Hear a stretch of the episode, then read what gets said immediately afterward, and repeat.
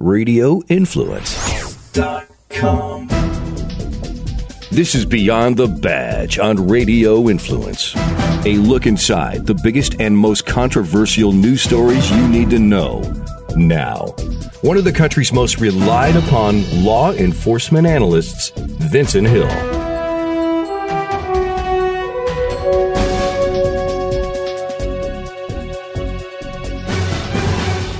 Good evening and welcome to Beyond the Badge. I'm your host, Vincent Hill, coming to you, of course, from Atlanta, Georgia. I want to thank you for joining me on this Tuesday evening.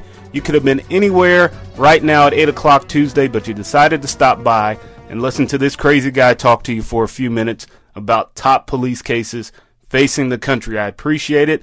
I hope everyone had a safe holiday season. I hope no one was out drinking and driving because you know that is illegal. You will get pulled over. I used to be the guy pulling you over, remember that. But I hope everyone had a safe holiday. Everyone is back to work today. I know everyone woke up kind of like I did, like, oh my God, I need coffee to get through this day. But I made it through, and now I'm here talking to you.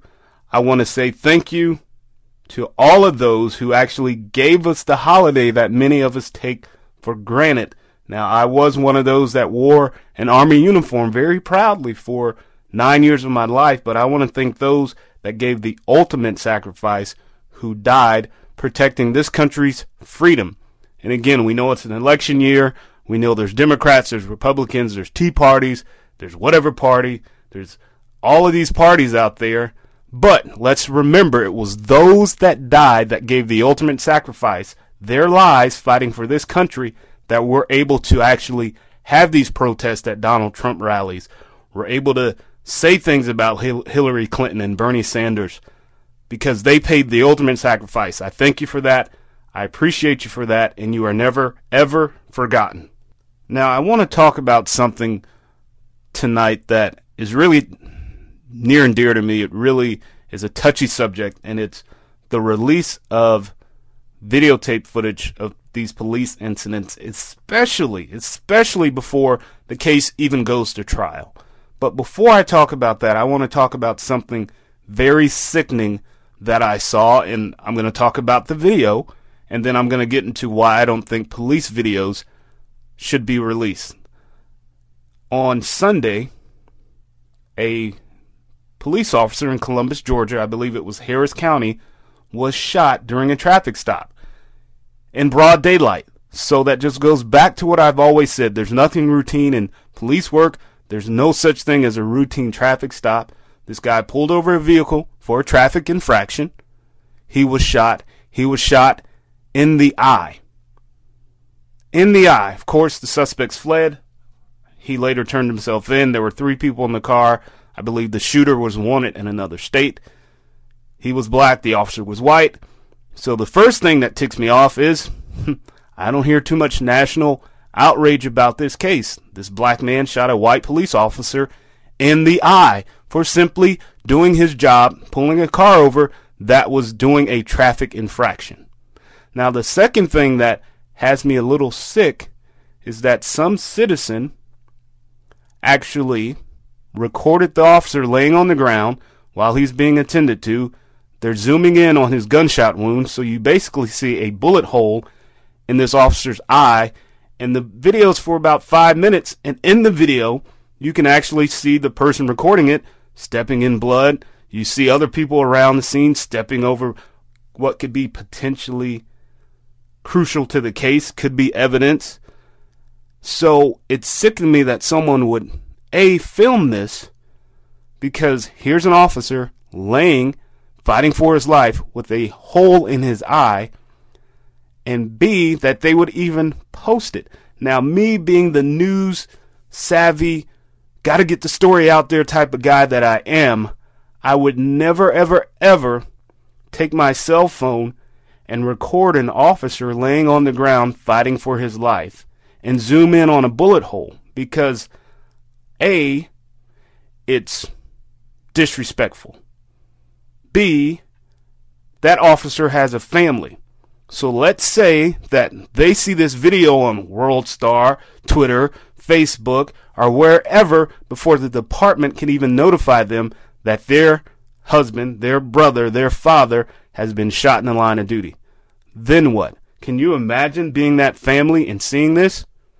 It's sick that you would even put it out there. And now, what's more disturbing is when you think about it, when this goes to trial, and it will go to trial because, from what I understand, the officer is recovering, which is, you know, very, very good that he's recovering.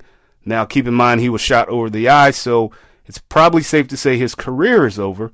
But when this goes to trial, think about what's going to happen. A defense attorney is going to push for all types of evidence to be thrown out because, oh, look, there's a lot of people walking around the officer, contaminating what could be potential evidence. The person that shot this video, look, is filming on the blood where they just walked through. They contaminated the crime scene. We need to throw this evidence out, Your Honor. We need to throw out the fact that, yes, the officer walked several steps away from his car before he fell to the ground. We need to throw all of that out because this whole crime scene is contaminated. So we don't know exactly where my client would have shot the officer if, the officer wasn't shot at a later time because look how far away he is from his car. We need to throw all this out, uh, Your Honor. That's what's going to happen. That's what's going to happen. So to the person that taped that, I don't know what you were were thinking. Maybe and I, I know it was a black female that taped it because she showed herself in it. I don't know. Maybe it was a way to say, oh, let's get back at the white police officers that have been doing this to black people. I don't know. But just think about this, young lady. If that was your son, your brother, your husband, your cousin, your baby daddy, whoever, if that was them laying on that ground with the bullet hole in their eye, would you want someone standing over them and recording it and putting it out for the world to see. I don't think you would. I'm just guessing, but I don't think you would. Nor should you have done that to that officer's family who now has to watch this daily. So that, that kind of takes me into tonight's topic. And it's about releasing videotape of police incidents to the public. Should we or shouldn't we do it? And Chicago and you know how I feel about Chicago and their crime rates and all of that good stuff. I mean, just over Memorial Day weekend, four people were shot and killed. And how many shootings did they have? Quite a bit. 49. 49 people in the city of Chicago have been injured and four others killed by Monday morning. By Monday morning. 49. 49 people. So the city of Chicago, with one of the highest crime rates in the nation, if not the highest, has now said that they're going to release as many as 100 videos from police shootings and other incidents. And of course, this sparked because of the whole Laquan McDonald shooting video. Then Major Rahm Emanuel, who I've had my personal opinions about him as well, came up with this police accountability task force and they feel this is a good way to restore trust between the public and the police department. Well, first of all, I think there needs to be trust between the police department and the public because just remember what I just said 49 people, four dead. I'm thinking it's still not a police problem going on in Chicago. So they're going to release videos, they're going to release police reports, 911 calls, and incident reports where use of force had to be used. And this is supposedly going to restore trust between the citizens of Chicago and the police department. But my personal opinion about that, it's a crock of poo poo. Because here's why. I don't care what you show someone to say, oh, this officer was justified. Yes, he tased him, but he was justified. Oh, this officer was justified. Yes, he struck him in the face with his fist, but he was justified. Oh, this officer was justified. Yes, he shot this individual, but the individual had a knife. I don't care what you say, how you spin it. The fact is that the public the communities in Chicago, especially the black communities, do not understand nor do they care to understand what the actual use of force is, what it calls for, and what it allows. So when you release these videos, you're still going to have the same problem of trust between the community and the police department. But you're going to have bigger problems, and let's talk about some of those bigger problems. First of all, you're going to have every attorney, every race baiting attorney, every jailhouse lawyer, every street lawyer want to get their hands on these videos. Now, according to this report, this is supposed to start this coming Thursday, day after tomorrow, that Chicago's going to release all these videos, these reports, these 911 calls, all of this good stuff. So you're going to have all these attorneys jumping at the bit to go get some videos, to go hype some family up, saying they have a lawsuit. And in some cases, now, I'm not saying that in some cases they won't have a lawsuit. I'm not saying that every one of these videos of use of force is going to be justified. That's not what I'm saying. But you're going to open Pandora's box to that. For all these people to think they have a claim, to get let down by the Benjamin Crumps and all of these other attorneys that are going to come in like vultures and suck these families dry, suck their hope dry, and suck the city dry for millions of dollars that they're going to ask for and the city's going to give because just look at what happened in Freddie Gray. He's, his family got $6.4 million and they still haven't been able to con- get a conviction on any of those officers. So you're going to have that. And the article also said that videos will be released within 60 days of the incident.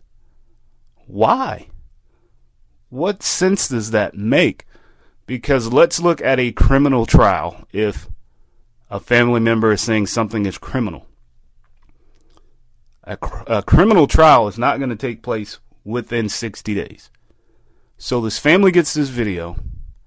They show it to their friends, who show it to their friends, who show it to their friends, who turn it into CNN, CBS, ABC, BET, QTV, HLN TV, you name it, the Home Shopping Network. All of these networks are going to have this video.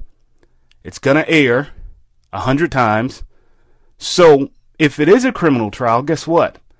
Do you honestly think you can find an impartial jury to say, yes, Your Honor, I don't hold any bias against, a bias against this officer. I can sit on this jury. Sure. That is going to skew a jury so bad because they've seen evidence of the case before the case even went to trial. And what justice system do we do that in? Certainly not the United States justice system because evidence of a trial is supposed to be protected and under lock and key until the trial starts. So essentially, the minute someone gets their hands on a video, whether it's a deadly use of force, a taser, hand to hand, pepper spray, you name it, that video's out for everyone to see and for everyone to make their opinion. Again, the average person knows nothing about the use of force, nothing about the use of force continuum, and nothing about what an officer is justified in doing in the line of duty. All they're going to say is, oh, look how he hit him. Oh, he pepper sprayed him. Oh, he tased him. He tased him. Oh, they didn't have to tase him. Oh, they could have shot him in the leg. Oh, I know he had a gun, but they could have shot him in the leg. Nope. That's not how it works, but that's what people expect. And those people will be the main ones messing up any semblance of a fair trial for these officers. And there's the chance, let's be honest, that it could backfire on the people that are complaining, the people that want justice. Look at Freddie Gray. That video really has played no part in his trial. Look at Michael Brown. There was a video that paid, played a huge part in his trial. And it wasn't the one of him laying on the ground, it was the one of him robbing the store just before he died. Look at Eric Gardner. Do I think that was murder? I have my personal opinions in that case, but that video did not determine the outcome of that case because it goes back to the preponderance of the evidence, the totality of the evidence, and what a reasonable officer would deem as justified. So you're going to have all these videos out here. You're going to have people blasting it everywhere. It's going to make a more hostile environment towards police because people are going to say, well, shoot, I'll beat you before you beat me. You don't believe me? Ask the officer in Columbus, Georgia, who was shot this past Sunday at 10 o'clock in the morning for stopping a car. All because this guy didn't want to go back to jail. Hmm. Now, had that been the other way around, people would be demanding to see his dash cam camera. I want to see his dash cam video. He didn't have to shoot him. He didn't have to shoot him. Oh, we know they found the gun in the car, but he wasn't going to shoot the officer. He didn't have to shoot him. So we can't have it both ways, right? Right. Now let's look at this even bigger picture. A video is out there with the officer's name on it because that's going to come with the video, or a report is out there with the officer's name on it, or something, a video, uh, an audio tape is out there with the officer's name on it. In this day and age, I can find someone in 30 seconds or less. I can tell you where they live, their birthday, their mama's birthday, their baby mama's birthday. I can tell you all of that in 30 seconds or less. So now the city of Chicago is willing to allow their officers public information to be compromised. I don't care what safeguards they claim they're going to put on it. It is not that hard to find somebody. It is not that hard to find somebody. Now, let's look at these people in this society that have no problem killing police. Let's look at the people in society that think police are the devil. Let's not forget there were people rioting in Ferguson and Baltimore in New York saying kill the police. Kill the police. Kill the police. Die pig die. All pigs go to heaven. All of this crap that people were saying. So now the city of Chicago, the most crime ridden city, is willing to put their officers at risk. Now, if I was an officer in the city of Chicago, I would A, be looking to get out of that line of work, or B, be looking to take my profession somewhere else to another city that is more concerned of protecting its officers than it is to appease a community when they should be teaching that community police compliance,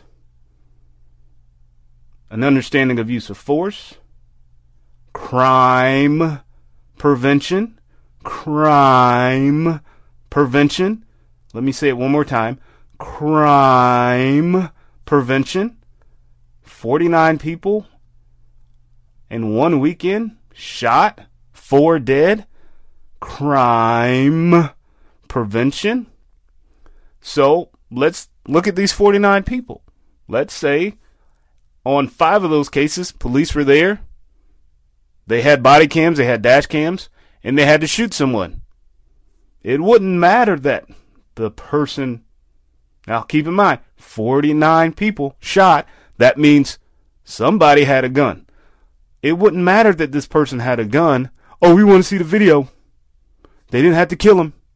We want to see the video. Oh, it was Officer Johnson. Now we know what Officer Johnson looked like, looks like. Now we need to go kill Officer Johnson.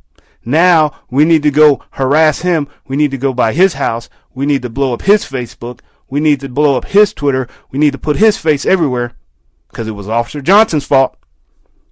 I understand Tyrone had a gun, but he didn't have to shoot Tyrone. Officer Johnson did not have to shoot Tyrone. We want the video.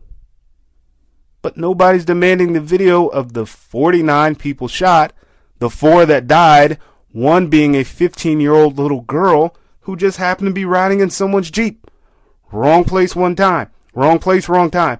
And I'm sure there's street video, street surveillance cameras that probably captured that, but I don't hear the family demanding the video for that. I don't hear Black Lives Matter demanding the video for that. I don't hear Al Sharpton, the fat or the skinny one, demanding the video. Jesse Jackson, since he lives in Chicago, I don't hear him demanding the video.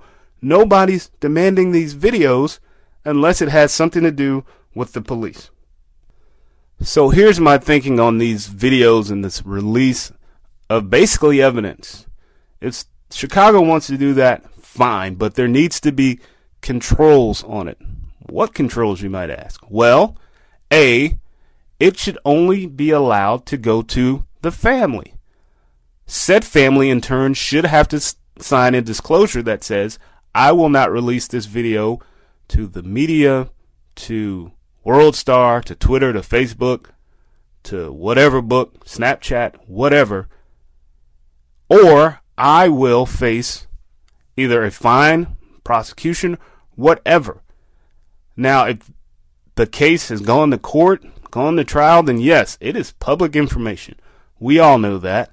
That's why you can get Whitney Houston's crime scene photos, O.J. Simpson's crime scene photos. You can get all that because it's gone to trial. The case has been found, whatever, however it was found, and it is now public record because the case is closed. But let's look at the Laquan McDonald incident. They released that video of him being shot. The officer wasn't even charged yet, but the whole world has seen that video. It's evidence of a impending crime. So why are we releasing the video? That would be like if I went and stabbed someone and stabbed him 10 times and the police have the bloody knife and they haven't even charged me with it, but now they want to go ahead and auction this knife off to the highest bidder, how are you going to have me in court and have a fair and impartial trial? You've already given the evidence away. You tainted, tainted the evidence. It is the same with these videos. How can you have a fair and impartial trial when everyone knows that, yes, I'm the officer that shot your son. Yes, you saw me shoot them. Yes, you have your opinion on it, but please don't judge me. Please only focus on the evidence. No one's going to focus on the evidence. They're just going to focus on what they see in that two minute video, that 30 second video, or that one minute video of that officer using force against someone and then the outcome of it. That's all they're going to focus on. You know, someone in Los Angeles, because it's not just Chicago that's demanding these videos, it's, it's nationwide. Chicago, New York, Los Angeles, Greensboro, Seattle. Seattle PD even have a YouTube channel for their body cams. So it's not just the Chicago epidemic, but someone in LA said something and I want to read it and it is genius and it makes sense and it goes to what I was just saying about what people are only going to focus on. And it says this video is only useful if the persons watching the video have enough education and training to understand precisely what it is they're watching and context. And if, if they can override personal bias. And that is the big factor that I don't think can be overwritten. Personal bias. Because for the last four or five years, all we've been seeing and hearing is black suspect, white officer, white officer kills black suspect, white Chicago police officer shoots unarmed black male, White Chicago police officer shoots black male with, with a knife 16 times. White police officer shoots unarmed Michael Brown. White police officers broke Freddie Gray's neck. This is all we've heard for the last four or five years. So, how can you honestly tell me, even if you're watching the video, my listeners, even if you're watching the video, and I know most of you, most of you, most of you that listen to this show are either in law enforcement, know someone in law enforcement, respect law enforcement, or have a pretty good idea of what reasonable is. But how can the average person sit here and convince me that they're going to be able to take personal bias out of a video? I can do it all day, every day. Prime example the Walter Scott shooting in Charleston. The officer, I can't remember his name right now, the one being charged with murder. I watched that video. I watched from the time of the traffic stop up until the time of the shooting. I don't have any personal bias, but based on my training, based on my education, based on what the officer said in his report, it is my conclusion that yes, he did murder Walter Scott because his statement was he was getting my taser. I had to fire. But when you watch the video, he's running away, he shoots him, then he places the taser next to him. Clear case of murder. Now let's look at a video that's a little harder to disseminate. For me, it's easy. Freddie Gray. It was a textbook takedown, textbook use of force.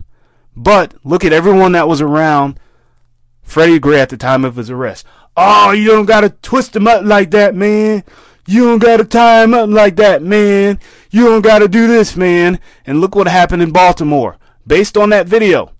Because people couldn't take their personal bias, the city of Baltimore couldn't take their personal bias out of the video, and all they saw were two white officers putting Freddie Gray in the van, and all of a sudden, boom, it's racial. These officers are killers. They should be in prison. But they saw the same video I saw, where if you ask any police officer that watches that video, he's going to tell you that was by the book. Those officers did nothing wrong in that takedown. His neck, whatever happened in the van, had nothing to do with those officers' actions, hence why Officer Nero got off last week, hence why William Porter's trial ended in a hung jury. But the community, society, the Black Lives Matter movement, the race baiters, all of those couldn't take personal bias out of watching the video. So this person in LA went further to say, and this is genius. It's genius. It says the public with neither military or police training, because he was talking about military and police training and how even military and police train differently. But public with mili- neither military or police training and typically having next to no context in which to understand the subtle clue- clues that typically precede a deadly force encounter, then end up viewing these same videos from a position of deep ignorance and fill in the blanks in such a way as to validate their world views. That's it. Their world views. In the current world that we live in, white police are the bad guys. Anybody that's black that is unarmed is a good guy. Anybody that's black that has a knife is a good guy. Anybody that's black and has a gun is a good guy as long as he's shot by a white officer or a police officer in general. They're all good guys because they didn't deserve to die. That's their perception. That's why a police officer, a judge, can watch a video and say, yep, that officer was justified. And a citizen with no training, no education, with this already predetermined mindset of what police do and what they are, can watch that video and say, oh, no, this is murder. This person should go to jail. He is a bad person. We're going to sue his family. We're going to sue him. We're going to his, sue his second grade teacher. We're going to sue his gym teacher. We're suing everybody that was known to this guy because he is a murderer and the video proves it. So, do I think video should be released? Like I said, if it has controls, especially if that case hasn't gone to trial, if there is an impending trial, or if there is discussion of possibly charging an officer with a crime, the video should not be released. It should not be made public. That's my opinion. Now, we can't prevent the cell phone videos. We can't prevent those you know, from the people posting stuff on World Star and only posting their point of view from the time of escalation and not getting everything else. We can't stop those, but police dash cam, police body cams, dispatch records, yeah, we can stop those. And uh, again, this is not this has nothing to do with transparency and you know, appeasing the community and making relations better. But if there is an impending trial if there's a chance of a trial, do not release the evidence. It's that simple. Now, if there's been no trial, there's been a grand jury and they've decided not to indict and the case is closed, by all means, yeah, if the video needs to be made public, Make it public. That's when we can be transparent. But just because of Michael Brown and Freddie Gray and Eric Gardner and Tamir Rice doesn't mean that this country, this society, this justice system, these police departments should totally change what they're doing just to appease people because sometimes appeasing people does more bad than good. I don't see a win win in a lot of these situations. The Laquan McDonald video. People stormed the mayor's mansion after that was released in Chicago. The Freddie Gray video. Of course, that was a cell phone video, but you see the outcome of it. So just to appease someone sometimes is not the answer. Sometimes the answer is to be able to say, we understand where you're coming from, but since this is a pending legal case, we have no choice but to hold the video.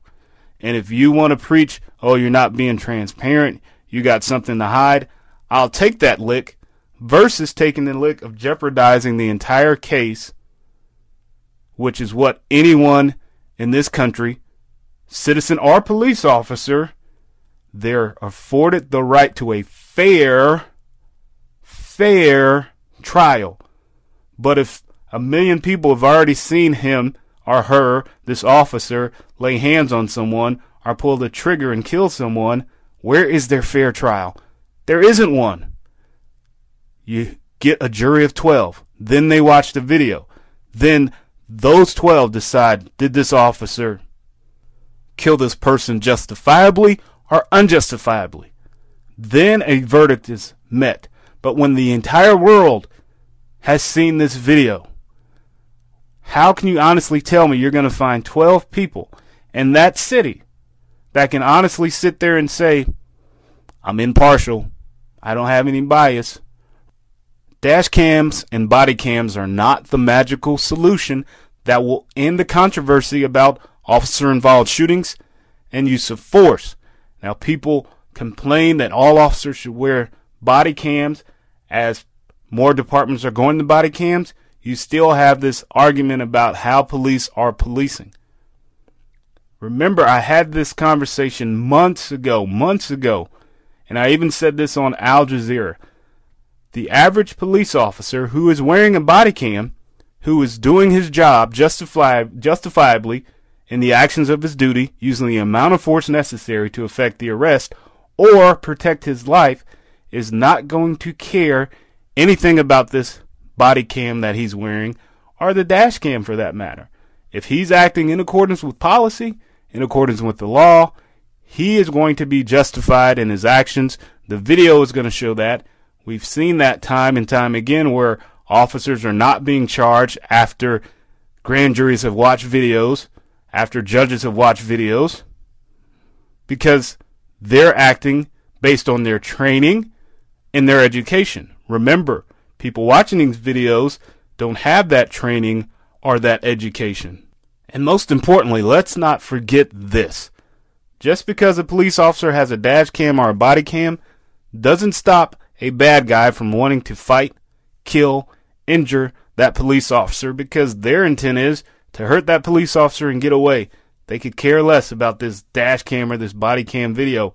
I can't tell you how many times we've seen body cam video of officers being attacked. So just because police are wearing dash cam, body cam, I'm sorry, video cameras doesn't necessarily mean someone's not going to attempt to cause that officer harm. So again, it goes back to the officer acting in accordance with the use of force, IAW in accordance with the use of force, and protecting his life over the life of the bad guy. All right, enough about that. Let me get into my roll call. But before I do that, I want to send my prayers out to Harris County Deputy Jamie White. He's the one I talked about at the beginning of the show who was shot in the eye, and some bystander videotaped him. Uh, if you want to see that sick video, it's on. It's all over Facebook. Um, I think it's on World Star at this point. You know, it, again, to me, it's sickening. But My prayers out to him for a recovery, a full recovery. My prayers go out to his family because at the end of the day, police are human. They have the same needs, the same situations as everyone else, and those needs are to take care of their family. This is why they do what they do. So my prayers out to Deputy uh, Jamie White there in Harris County, Georgia, um, who was shot this past Sunday on a traffic stop at 10 o'clock in the morning. Now, my roll call. Police Officer David Van Glasser, Phoenix Police Department, Phoenix, Arizona. End of watch was May 19th, 2016. By a gunshot that he received the day prior, the homeowner of a home called 911 said his son was stealing stuff from the house. As police arrived, the son was in a van. Attempting to leave, he immediately opened fire on the officers, striking Officer Glasser, who died the next day from his gunshot wounds. Officer Glasser served the Phoenix Police Department for a total of 12 years. He is survived by his wife and two children. Again, remember, police are humans. They have needs, necessities, as regular human beings do. And one of those needs and necessities is to be able to take care, protect, and provide for our families. And now Officer Glasser can no longer do that because some son decided to break into his dad's house. And when police came to do their jobs, he decided to shoot Officer Glasser, taking him away from his sons. So, not only is the son that was breaking in his house, his dad's house, now dead because police officers returned fire and killed him, now this officer that was doing his job, protecting and serving, can no longer protect and take care of his family. So, Officer Glasser, Godspeed to you. My prayers are to your family. My prayers are to your two children that will no longer see your face again. Thank you for your service. I want to thank you for listening. I will see you next week, 8 p.m. Eastern, exclusively right here, right here, right here on RadioInfluence.com. I'm Vincent Hill. Thank you and good night. To continue the conversation, get updates on the show, and to find out when you can see him on television, follow Vincent on Twitter at Vincent Hill TV. That's at Vincent Hill TV. This has been Beyond the Badge on Radio Influence. This is an MMA Insiders with Jason Floyd and Sam Kaplan Quick Fix on Radio Influence you know, Sam, obviously the, the major news dropped on, uh, what was it, uh, late uh, Wednesday afternoon. And, you know, I. I got a hold of, of the lawsuit. You've got a hold of this lawsuit as well. And, and I think we both had kind of the same reaction after we read it. And simply is, wow. I mean, it's an incredible read. It, it's out there online. I know MMAfighting.com has posted the entire lawsuit, so you can read it a, a lot. And look, and of course, we're, we're five minutes into the show, and someone asked, uh, you know, what what the over under us of, of Sam saying, I'm not a lawyer. And of course, 21. 21 is the answer to that question. 21 times. If, if I'm t- and I just sent out a tweet, we're going to play the MMA, MMA Insiders drinking game. Every time I say I'm not a lawyer, but you've got to take a shot. So, you know, pause the show, go go to your liquor cabinet, get some brown liquor, whiskey, Jägermeister, whatever it is, your drink of choice. Uh, get ready because you will be drunk pretty early into this show. Yeah, it's uh and first off, let's let's just throw this out there. These are allegations that Zach Light, you know, used to be a Bellator employee, is throwing at Scott Coker, uh, Rich Chou, and the Bellator staff there. So let's just kind of put that out there. And this was filed on May the 24th in the Superior Court of California, the County of Los Angeles. And, you know, and the complaint is for wrongful termination based on public policy, and a jury trial is demanded. And first off, in terms of what's going on here, I think Bellator is kind of handling this very bad, honestly. Um, they're they're essentially saying because it's a legal situation, they're not going to comment, which has always been um, the way they've handled this situation. But I'm sitting there going, when you have these type of major allegations being thrown at you, and you're not commenting, I think that looks bad on Bellator. Sam, am well, I wrong? Well, they can't comment. Uh, it's it's not in Bellator's hands. It's in the hands of Viacom Legal. And Viacom Legal, I guarantee you, they came in and they said, "You guys will not comment about this on the record anywhere." And that's because they're probably doing their own internal investigation. The, the lawyers that are going to be representing Viacom, they need to know exactly what happened. These are very serious allegations. They don't know all the cards that Zach Light and his attorney are holding. So I guarantee what they're doing right now, they're doing their own investigation. They're probably going through all the emails of Rich Chou, Scott Coker. Wouldn't surprise me if they've even asked for access to their uh, cell phones and text messages. And they're trying to see if there's any kind of paper trail, if, if there's any – uh, you know, anything that they as a company have to be severely worried about. And you're not going to have Scott Coker or Rich Chou come out and deny these accusations until you have all the evidence that that's that's out there. You know, they they need to figure out whether or not this is truly a he said versus he said situation, or if there's some shreds of evidence in the cloud, up in the cloud, so to speak. Um, so, they, you know, any lawyer worth their salt is not going to allow anybody to comment on this for the record. You know, it, it, just doesn't make at least not initially. I mean, that's just that's just not how it's just not how things are done. So I, I think Bellator they're handling it the only way they can possibly handle it right now. And in the summary of claims, and right at the beginning of the lawsuit, you know, talks about uh, you know the health and safety of professional fighters and mixed martial artists. Also saying that the plaintiff, which would be Zach Light, was shunned, harassed, slandered, and demeaned in an attempt to discredit and sabotage him.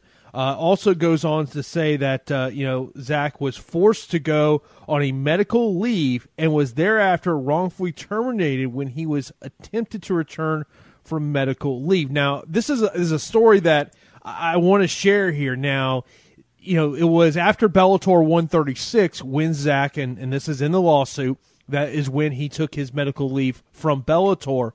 And it was probably two or three months after that, Sam. I got a tip that in, no one had seen Zach around Bellator events, and, and I had some people kind of asking me what was going on. I was like, all right, let me let me uh, you know reach out to some people within within literally Sam. I'm not making this five minutes of me asking someone in Bellator about Zach Light, I get a phone call in my office. And based on the area code, I pretty much figured it was Bellator. It was Bellator HR asking why I was asking about Zach Light, one of their employees. Wow. And I said, you know, Zach is a matchmaker with Bellator. I'm a reporter. I am hearing that maybe he's not a part of the picture anymore. This is a news story. If if Zach Light's not a part of the matchmaking process in Bellator, and the response was, okay, we'll get back to you. Sam, do you think they ever got back to me? No. The MMA Insiders with Jason Floyd and Sam Kaplan can be found on iTunes, Stitcher, and RadioInfluence.com.